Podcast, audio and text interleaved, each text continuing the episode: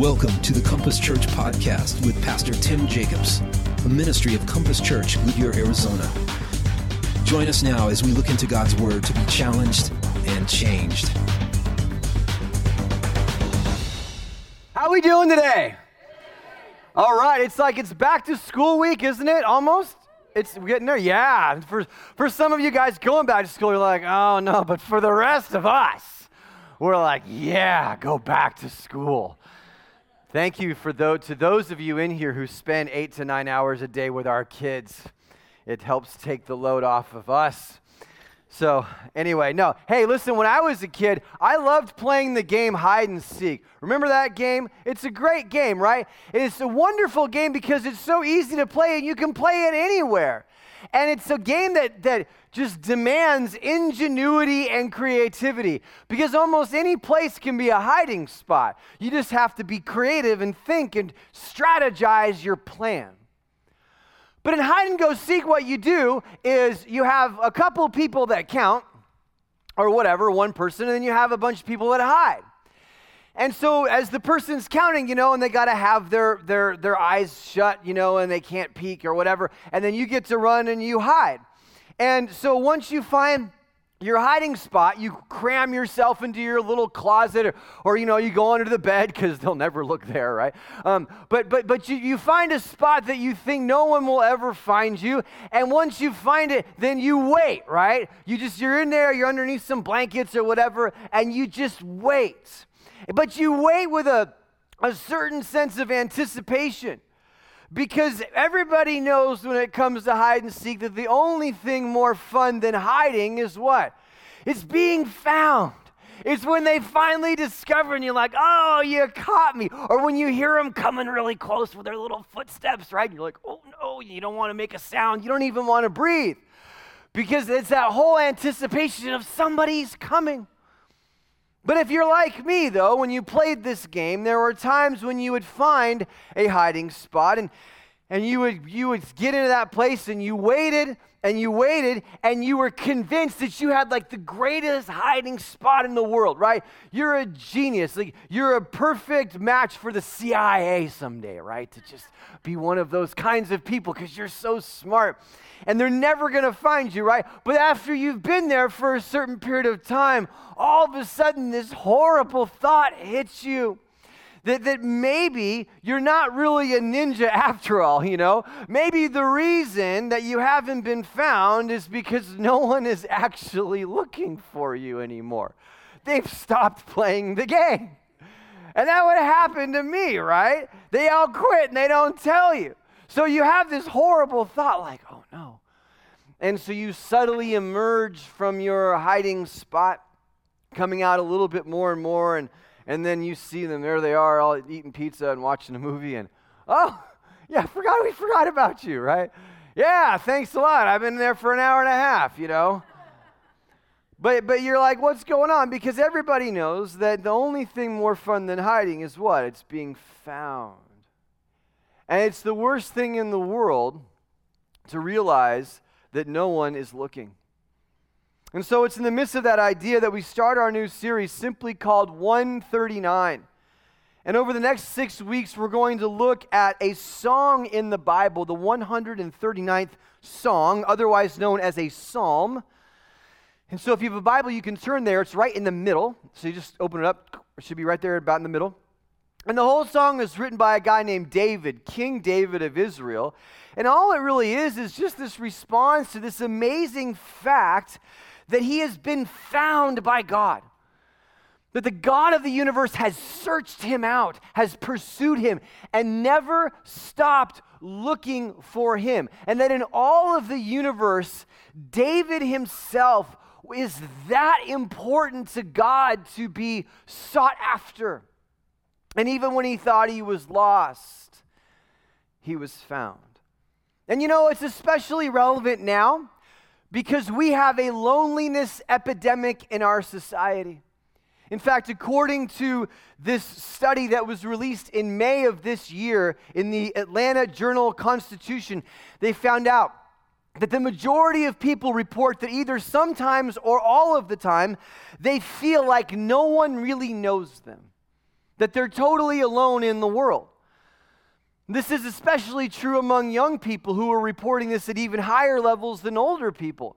And that's kind of strange, right? Because you think that especially young people would have all of this connectivity in their lives. You know, you can FaceTime, you can Snapchat, you can do all these kinds of things to be able to stay in constant contact with people.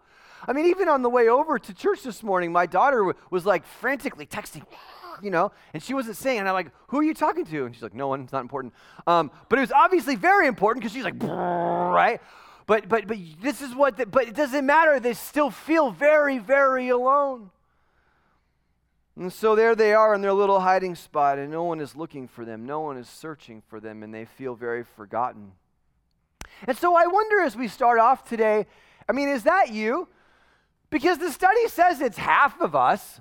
So if there's half of the people in America, there's got to be at least more than a few in this room who have this nagging feeling then you wonder, does anyone really know me? Does anyone really care about me? Does anyone know what I'm going through? Do my thoughts matter? Does this life matter? If I were to disappear, would the world just keep turning at all? Like, does, does it matter at all? And this problem with this is this causes all kinds of bad and destructive behavior. Because you will stay in relationships that are abusive because you'd rather do that than be alone. You get involved in relationships that are unhealthy because you'd rather stay involved in those things than be alone. Not only that, but maybe what you do is you're somebody who agrees to compromise your morals or your boundaries or compromise part of your dignity because if you make decisions like that, at least you won't be alone. You're around the wrong kind of people, but at least you won't be alone, right? Or maybe it's you've, you've kind of gone into substance abuse to kind of medicate yourself to be able to deal with this nagging pain.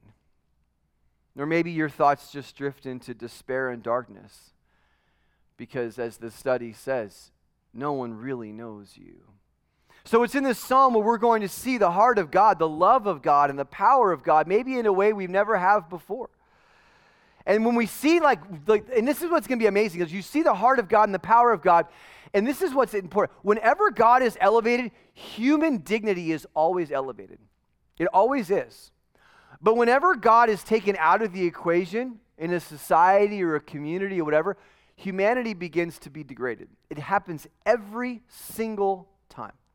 And so as we elevate, as we fix our thoughts upon God and who He is and what He's done, we'll find that we ourselves are elevated.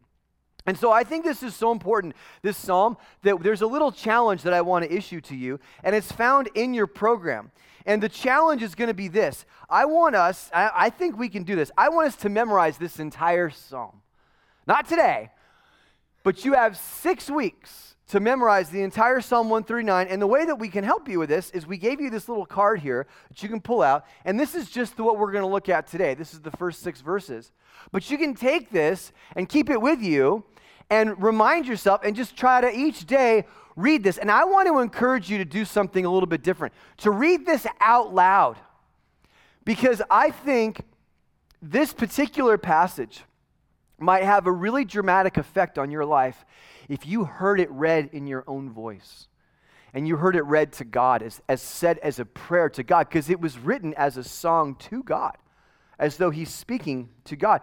And I, I so my challenge to you because even when you memorize something, it helps to have it like to hear it, not just see it, but to hear it in your in your in your voice, so you can have you're you're using more senses. But if you to read this out loud, like go to some quiet place in your house or whatever else, and read this out loud and listen to your own voice read this and see how it changes some of the assumptions that you've had for a long time. And so in addition to that, too, as long as I've got this, these are questions for reflection because we're not doing connection groups right now. So these questions for reflections are, are things that you can just read and, on your own time and just think and, and process more about what we're going to talk about today. So these are the lyrics to David's song, and we're going to start. Actually, we're going to read them out loud. We're going to read them out loud together now. So we'll start by doing that. So, so here we go. We're going to read this whole, and you have it right there in your program, and you can. We're going to read this whole thing out loud together, um, and then we'll go from there. Okay? You ready? All right. Here we go. O Lord, you have searched me and known me. You know when I sit down and when I rise up. You discern my thoughts from afar. You search out my path and my lying down, and are acquainted with all my ways. even before a word is on my tongue, behold, O Lord, you know it altogether. You hem me in behind and before, and lay your hand upon me. Such knowledge is too wonderful for me. It is high, I cannot attain it. Now, when you read something like this, some of you might be wondering okay, is this really true?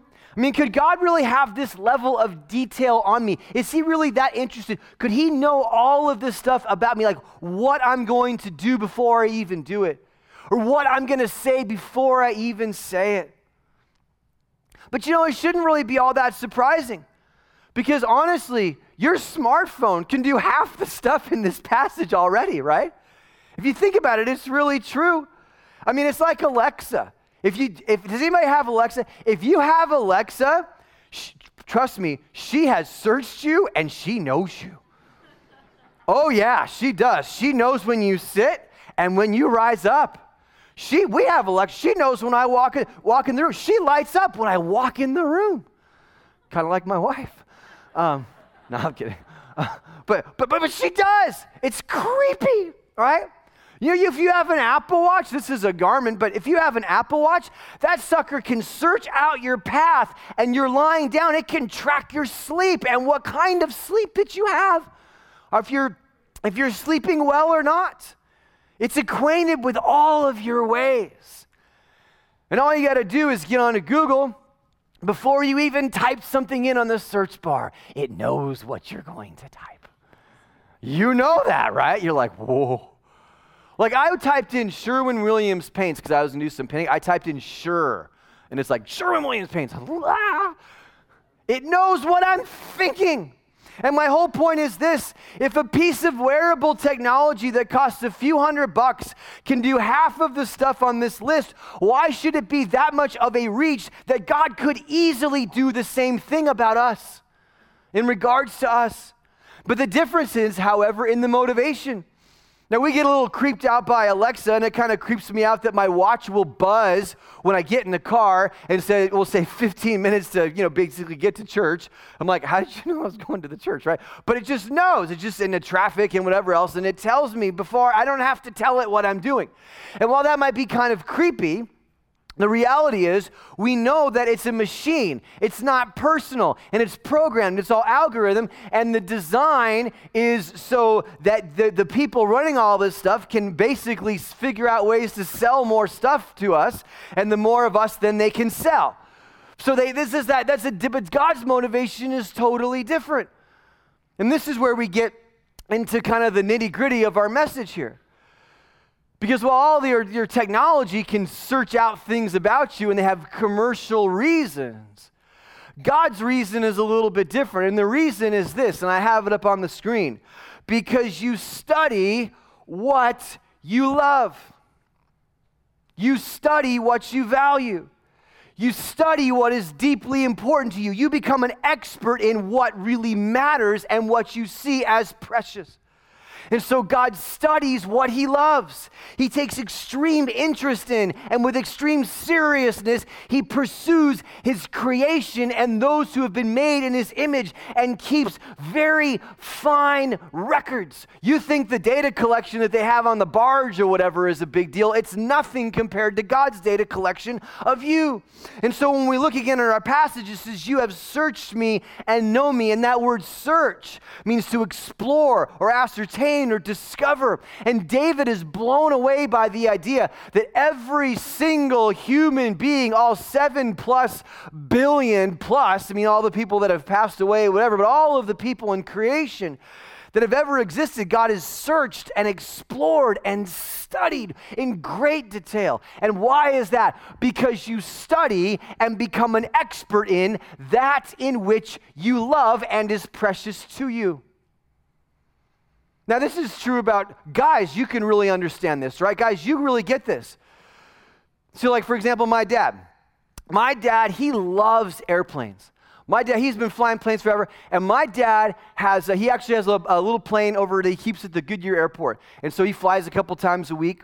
And, and no one knows more about airplanes than my dad. I promise, my dad knows more about the details of airplanes and all the different kinds than anyone I've ever met in my life. And it was amazing growing up because, you know, we grow up and then like you, we were in LA where we grew up, and you'd see like a plane crash on TV, like a small plane would crash and the news would come out. And there'd be like this nothing but this pile of charred rubble, you know, on the ground. And, and, and in the midst of the rubble, there'd be like a little tiny piece of the tail sticking up, right, that hadn't been completely destroyed.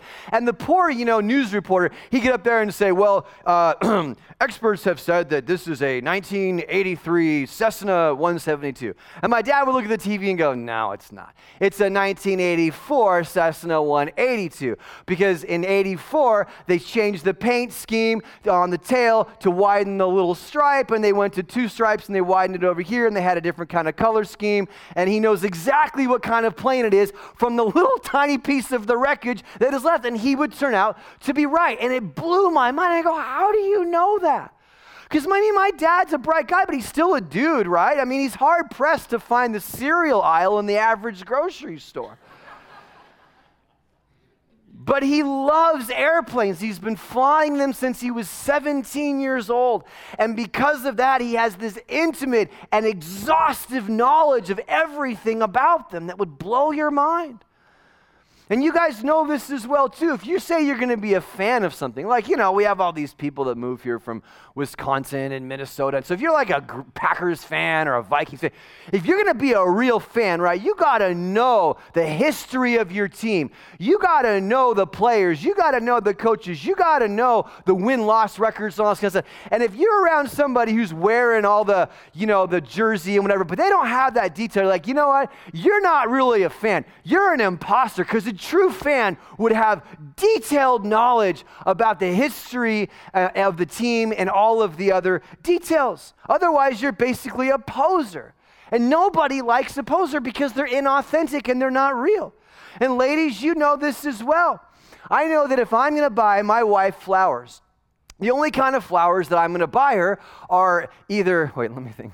Um, no, I'm totally kidding. No, I just I had a little mental moment. Um, they're either going to be tulips or they're going to be sunflowers. But tulips only bloom in the spring, pretty much, and sunflowers, you know, you can get different times of the year. But she doesn't like just any bouquet of flowers. So I've I've brought home in the past like the one when they kind of spray paint the, the kind of looking flowers, like the kind of like artificial colors, and she's just like she goes, I don't like these flowers. So it's almost worse for me to just come home with any bouquet of flowers, like here you go, because it's a demonstration that I'm not attentive and aware of what she likes. I don't, I, it, it demonstrates a lack of knowledge of her.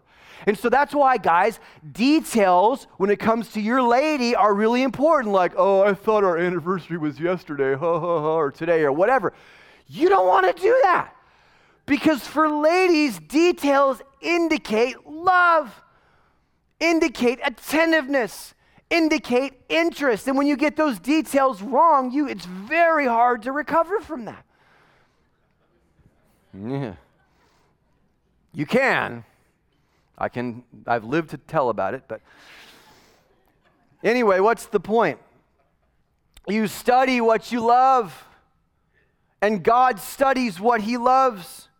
And if God said that He loved you and yet didn't have the level of detail that we're talking about, if God loved you and didn't know at least as much about you as your smartphone, then He would be a poser God. And this is the problem because so many of us walk around going, oh, God doesn't care about me. Like there's a God. And I guess he, but he doesn't really, how, well, how do you, he doesn't take an interest in me. He doesn't really, he's got so many other things to do, you know, really. Um, but it's like, he, he doesn't know all this stuff about me. Well, then he's a bad God. I mean, seriously. He's a poser God. He's not. If he can't, if he, if he says he loves you, but he doesn't know anything about you, to, and, and doesn't have all this intimate detail, then he's not a very good God. Now, this is why Jesus says every hair on your head is numbered. Isn't that amazing to think about? Like, there's some low level angel up in heaven whose job it is, is to keep a record of how many hairs are on your head. Now, for some of you, that's not that hard of a job.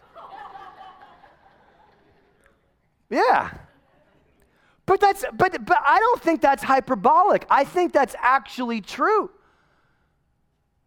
Because he cares so much for you that he has an inventory of all of the hair on your head. That's crazy to me. You got to really let that sink in. That's not poetic because it was in the context of God taking care of us. This is what, in the in context of Jesus speaking in the New Testament, Matthew, when he says, Look, you don't worry about your life. God's got you. You don't have, you don't have a clue that's the level of detail he has on you.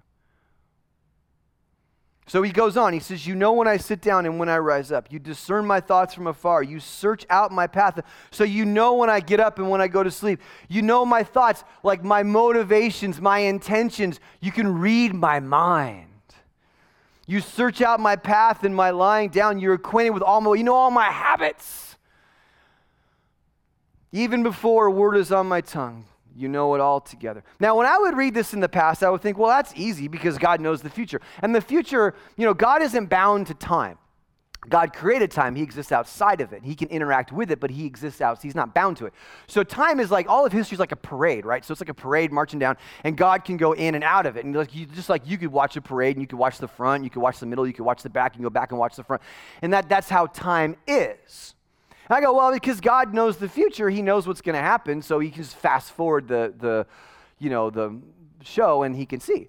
But that's not the reason that God knows all these things about you. God knows these things about you because He knows you so well. He's, he doesn't even need to know the future. I believe He does, but He doesn't need to because He can predict your actions so well because you are that predictable. Because the more you know something, the more you can predict its, out, its, its actions and the outcome.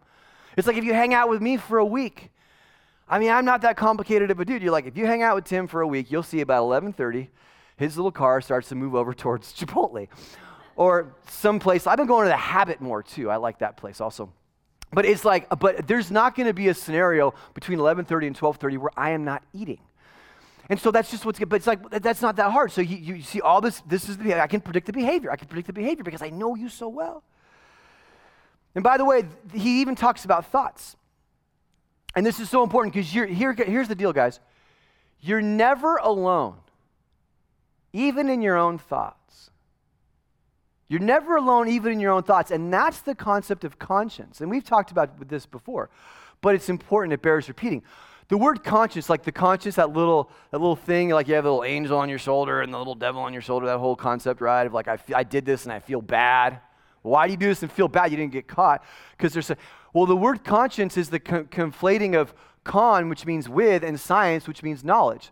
So it's um, with knowledge. So it's knowledge with God. So, so there's a knowledge with someone else. So you reason you feel terrible about something is because you know you're not the only one who knows, that God knows, and you know that God knows. And so that's what ha- so that's why even an atheist has a conscience, but they try so hard. Atheists go to such great lengths to try to prove th- that someone they've never seen before doesn't exist. Like I never do that. But they do that because they can't help but get away from the fact that there is something going on in there and they're trying to say no, no, no, no and stamp it out, right? And and so yet there's this whole thing of we know, we know deep down that we're not alone. And so there was this movie Castaway, remember with Tom Hanks. I actually dressed up like him for trunk or treat last year, and my wife was supposed to be Wilson, the volleyball, but she wasn't able to show up because she got tied up with something with our kids. So anyway, but but I was I had the little uh, box with the angel wings and stuff. But if you remember, Castaway from 2000 is when it came out, so it's like 18 years old. But Tom Hanks' character is that he gets stranded on this tropical island for like four years, and he's all alone. Like, how is this guy going to survive all alone? And the only thing that keeps him from killing himself is this friendship that he forges with this volleyball. Remember? Remember Wilson? Wilson, I got a picture of him up here. So there's Wilson, right? And Wilson was created because he cut his hand, and then so he rubbed the blood on the volleyball, and he made this like like print, right, of his hand, and then put little eyes, and then that's his buddy now, right? And, and if you watch the movie, what happens is Hanks has like these intimate conversations with Wilson, with this volleyball, and he projects like himself onto this volleyball. But it's an inanimate object, right? But it's very interesting because the movie has no acknowledgement of God at all. It's like, like the, the whole idea of the spiritual dimension doesn't even exist in the movie. So, so it's reduced to this dimension where, but, but what's so interesting is they couldn't get away with making the movie where he was truly alone. He had to have something to which he could relate to. And so it's so interesting because when he's talking, he's talking as though Wilson knows everything about him and can and can like can can he just like doesn't even have to say it. He's like he knows what's going on, and like Wilson can almost discern what's going on in here. And they have these interesting conversations, and he gives him encouragement, and he gives him this sense of, of that he's not totally alone in all the world. And so they become the best of friends, right? Until tragically, when they, they escape the island and he's out on the raft and the storm comes or whatever, and this big wave comes, and the raft tips over, and Wilson floats away. And it's one of the saddest scenes in all of movie history, right? Do you remember that? Wilson! Right? You remember he's screaming and he's crying. I mean, we showed it to our kids when they were little. They're crying. You know, they need counseling now because the volleyball floated away. And you're like, it's a volleyball. But but it's not. Because when, when, when little Wilson floats away, Tom Hanks grieves with the type of grief that's not just I lost a friend, because I can replace a friend. But when, when Wilson floated away, it's like he lost part of himself. It's like the only person, the only thing that he thought knew him, and now he grieves the grief of a man who believes that he is truly alone in the universe, and he cannot deal with that. He cannot deal with that. And so to me, I find it very interesting in a movie that the first thing you would want to do if you were in a situation like that would be pray to God because that's all you have left. There had to be some kind of God substitute. There had to be someone that had knowledge with, or the human can't be human. But the great thing about you and I is that God never floats away. And that's a message that many of you desperately need to hear, especially our young people. You know, I'm so I'm so tired of hearing of like these young girls and young guys who have all of this life ahead of them and all of these possibilities and live in this beautiful country with so many opportunities and they're not on the run from warlords or they're not being oppressed by some evil tyrannical regime. We have so much liberty and so many opportunities and yet there's so much depression. I don't mean clinical because that's a different thing, but what I mean is just this sense of lostness and negativity and doubt and so they hurt themselves. Why? Because they feel like they're totally alone. Now, all of this being said up until this point now, the next thing that I want you to get about this passage that I think is critically important is this. And I'd say if you don't get anything else out of this message today, this is kind of like the main point, right? This is like what you came for because of God's deep knowledge of me, I can then completely trust his plans for me. That's really important. Listen, because of God's intimate and detailed and thorough no, he knows you more than you know yourself, which is kind of crazy. But because of God's intimate and deep knowledge about me or of me, I can then completely trust his plans for me. Now, I say this to you because then there's a shift here in this whole thing because he says, You hem me in behind and before. So all this is like, you know all these things about me, but now there's, a, there's something that you're doing, God. So all this before was like detailing of, okay, you're like keeping records of when I get up and when I ride, you know, when I lay down and when I speak and before I speak and blah, blah, blah. But now we move to an action that God is doing. And so he says, You hem me in behind and before, and you lay your hand upon me. And I guess some of you guys, you need to read that out loud and let yourself hear yourself say that because a lot of you don't believe that. And I know when I read this, it was an emotional thing for me because I just went, that's an amazing thought.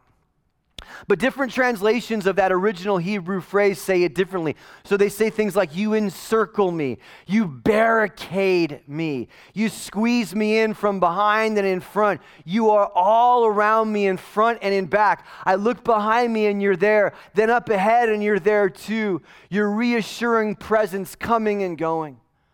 That's like an amazing thing when you think about the power and the presence of God being right there all the time. And it reminds me of St. Patrick's breastplate, the great prayer of St. Patrick, where he says, Christ in me, Christ beneath me, Christ above me, Christ on my right, Christ on my left, Christ when I lie down, Christ when I sit down, Christ when I arise, Christ in the heart of every man who thinks of me, Christ in the mouth of every man who speaks of me, Christ in every every eye that sees me, Christ in every ear that hears me. And he goes on to talk about because of this protection and this presence that's so close, I don't fear burning or drowning or falling off a cliff because these were realities for him. He was living in Ireland and it was kind of a crazy place and they were afraid of all the elements. They believed that they would come to life. And, and, and St. Patrick's is saying, I don't fear these elements because I have Christ all around me. I can't get away from him. And you see, there may be some of us saying, well, if God knows this much about me, why does he then seem to be content to leave me in the situation that I'm in? You know what I mean? Like, well, God, if you know this much about me and you know my desires, you know my habits, you know all these things I'm trying to do, like, can you just help me? Why does it seem like, like I'm not getting to where I want to go? Why does it seem like you are distant and you are far away? I think that's a legitimate question. That's a legitimate question that some of us may be asking. Like, God, if you, if you have all this data on me and you love me so much and you're so like passionate about pursuing me and you can do everything and anything.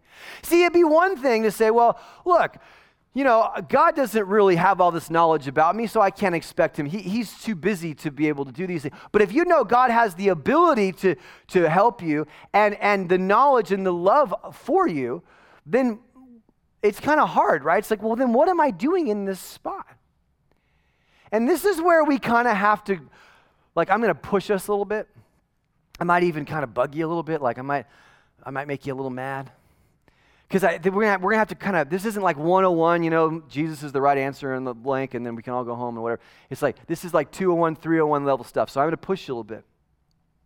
See, because I believe and we believe here at Compass Church that many, that, that, that, you can change your situation in life. Like a lot of people, what they do is they just kind of sit back and they kind of wait for things to happen and they're angry and bitter at life because this person has that and this person has that. And it's like, well, then go, go, go out there and do what you want to do. You know, if you, if you want to get a job, then position yourself for that job. If you want to make a certain amount of money, then do, you know, figure that out and back up and, and see what opportunities you have and lean into it, right? And work hard. Don't just sit around and wait for things to happen. And so sometimes Christians can even become passive people. I'm waiting for God to drop this magic solution in my lap. And it's like, well, He gave you two arms and two legs and a brain and people around you, so just go. So we're, we're big believers here in working hard and seizing opportunity and not making excuses. And so all of that is true. And some of us need to, you know, humble ourselves and put our heads down and inject some serious discipline into our life and, and, and move forward and everything else and get moving. So there's a certain concept where that's true.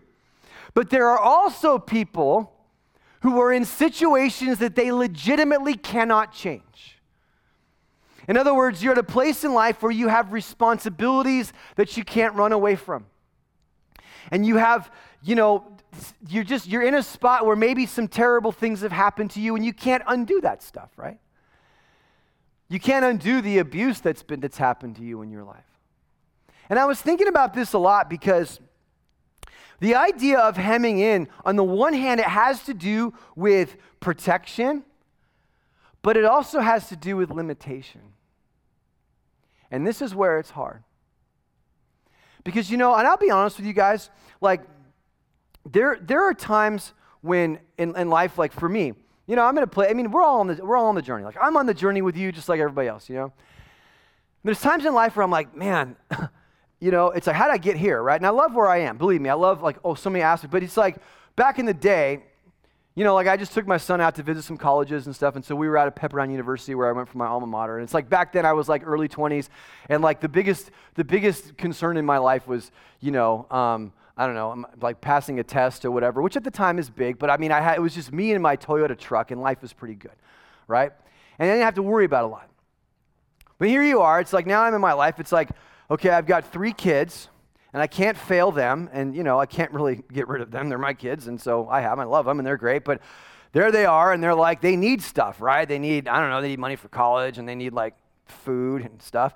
So I, I'm on the hook for that. And I can't fail my wife you know, I, I can't do that. And, and I can't fail you guys because I'm, you know, I'm your pastor, so I can't, like, but, and I don't want to fail in any of those areas, but sometimes the responsibilities that are required in order to not fail in those areas are increasing and they become more and more and they kind of like, they kind of get around your neck sometimes and you're just like, oh my gosh, how am I going to do all this? How am I going to do all this, right?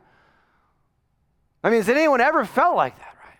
It's like, here I am, right? And it's like, okay, I, I, this is what I wanted, but now I'm here and I'm, and, but there's part of you that goes, okay, well, you know, and, and it's easy to look around and go, like, God, gosh, you know, God, why am I, why am I not here? Why am I not there? Why, why isn't this happening? Why isn't that happening? And I think this is a heavy concept, but I want you to hear this because this is where we grow up. There are some things that God is not going to give you. Because if he gave them to you, they would destroy you. It's like winning the lottery. People go, Well, I just really wish I could win the lottery. Well, you're probably not going to win the lottery because if you won the lottery, it would probably destroy you. $500 million in your pocket, and your life is probably over. You ever, you ever trace the stories of the lives of the people who win the lottery? It's not good. So here you are. So you're looking for an easy way out. You're looking for some kind of escape hatch. You're looking for some kind of quick fix or whatever else. And you feel limited, stuck. God may not give you the things that you think you want because if He gave them to you, they might very well destroy you. And in the same token, there are things that God is not going to give you because by withholding them, you then become the person He wants you to be and created you to be. There are some things that God's not going to give you because by withholding those things, you actually become the person He wants you to be. And here's the deal God knows you very well. And there are times in my life where I've gone, you know what, God, why, why hasn't this happened? Why hasn't that happened? Why, why didn't this happen over here? And these little things that you get, right? And everybody deals with And sometimes I just feel like weighed down by responsibilities, right? Like I said, the kids and my family and, and this and you guys and everything else. And I'm going, ah, right? All these things. And, and, and yet in the peaceful moments or when the clouds part and I get into this scripture, I hear God saying, Jacobs, I know you. And I've placed an appropriate amount of weight on you because I'm making you into the person that I created you to be. So you need to manage that weight. And you need to manage that challenge that you have. And you need to manage the realities of the X, Y, and Z things that you wish that you had that you think would make your life so much better and easier and whatever. This is where we grow up.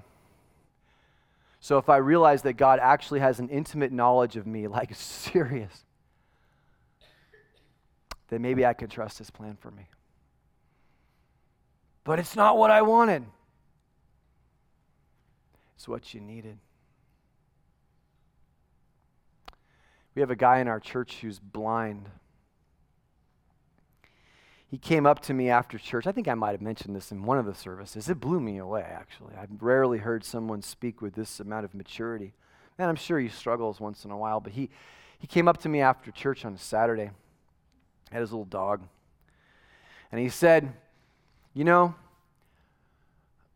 I think that God allowed me to be blind. And one of the reasons he allowed me to be blind was because maybe if I had sight, I would have ruined myself. But He's placed a limitation on me that's caused me to be dependent upon Him throughout the course of my life. And so I'm grateful for that limitation. Are you kidding me? Are you kidding me? Those words came out of a person's mouth. But see, guys, it's either that or it's bitterness. And it's anger. Because he knows the goal is the goal is heaven, guys. The goal is heaven. And so when we kind of grow up a little bit and we toughen up a little bit and we start actually zooming out and going, okay, God, you know me and you have a hedge of protection around me. You, I can't get away from your presence. So we're going to talk about that more next week because that's where it starts to go even, you know, even more into detail about that. But God, I, you, you, you, you hem me in. And part of that hemming in is limiting factors that he places on you. And I'm not saying that every bad thing that happens to you or everything you don't have is, is, is essentially a limiting factor because you might end up getting that thing okay? But you know what I'm talking about. When, when, when there's things in life and you're like, wait a second, this was supposed to happen, that was supposed to happen. He knows you. And He is watching over you, and He is taking care of you, and He is walking with you. And He puts the appropriate amount of weight on you so you can be strengthened.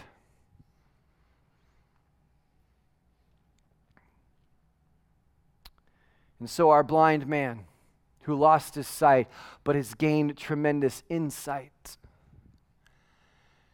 Because there's plenty of morons out there with 20 20 vision who are just going to party their way straight into hell with no acknowledgement of God or even why they exist on the planet. Just a complete obliviousness to their own existence and the miracle of that.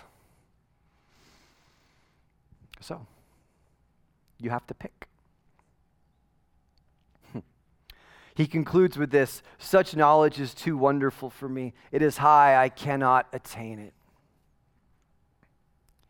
See, what's crazy about this is that in all of this, He knows you. And He's still here. And you're still here. I mean, I've thought about that. I've thought, because I mean, I, I have a bad attitude sometimes. Um, and I, I don't always say things that are pastorly. and I don't always think things that are appropriate for a pastor because I'm a, I'm a dude and I'm a human being just like everybody else. And there's times I've thought, man, God, you know all this stuff, and yet my heart's still beating in my chest. I mean, you haven't zapped me like a bug, man. What does that tell me? That there's grace. You love, you know me int- intimately and intricately, and you still sent your son Jesus to pay for my sins on the cross. You still wanted to wash my sins away and make me clean and make me pure as we just as we just practice communion. You still wanted to have communion with me. You still wanted to welcome me in to your existence and your plan and your heaven. That blows me away. Have you contemplated that? Not just the depth of knowledge. Because God knows what you're thinking, so what are you thinking? God knows what you're doing, so what are you doing? But even when you fail, and we do all the time, I'll be the first one to admit it. I'll be the leader of the failures. That's me.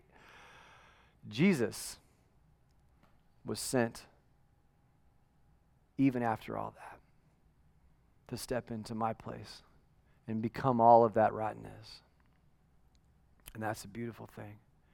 So when I think he says, you know, this, this knowledge is so his high is too wonderful for me.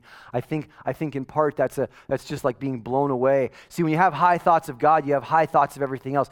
The knowledge of God always elevates. It always elevates. It always, it always expands the mind. Whenever you take God out of the equation, you just devolve. You just, you just focus on all that you can see and you become more animal-like. And, and, and people know this. And, but whenever you have great thoughts of God, your mind opens, and I think He sees all that. But I think it's not just that, it's you see all of that, and yet I am still here.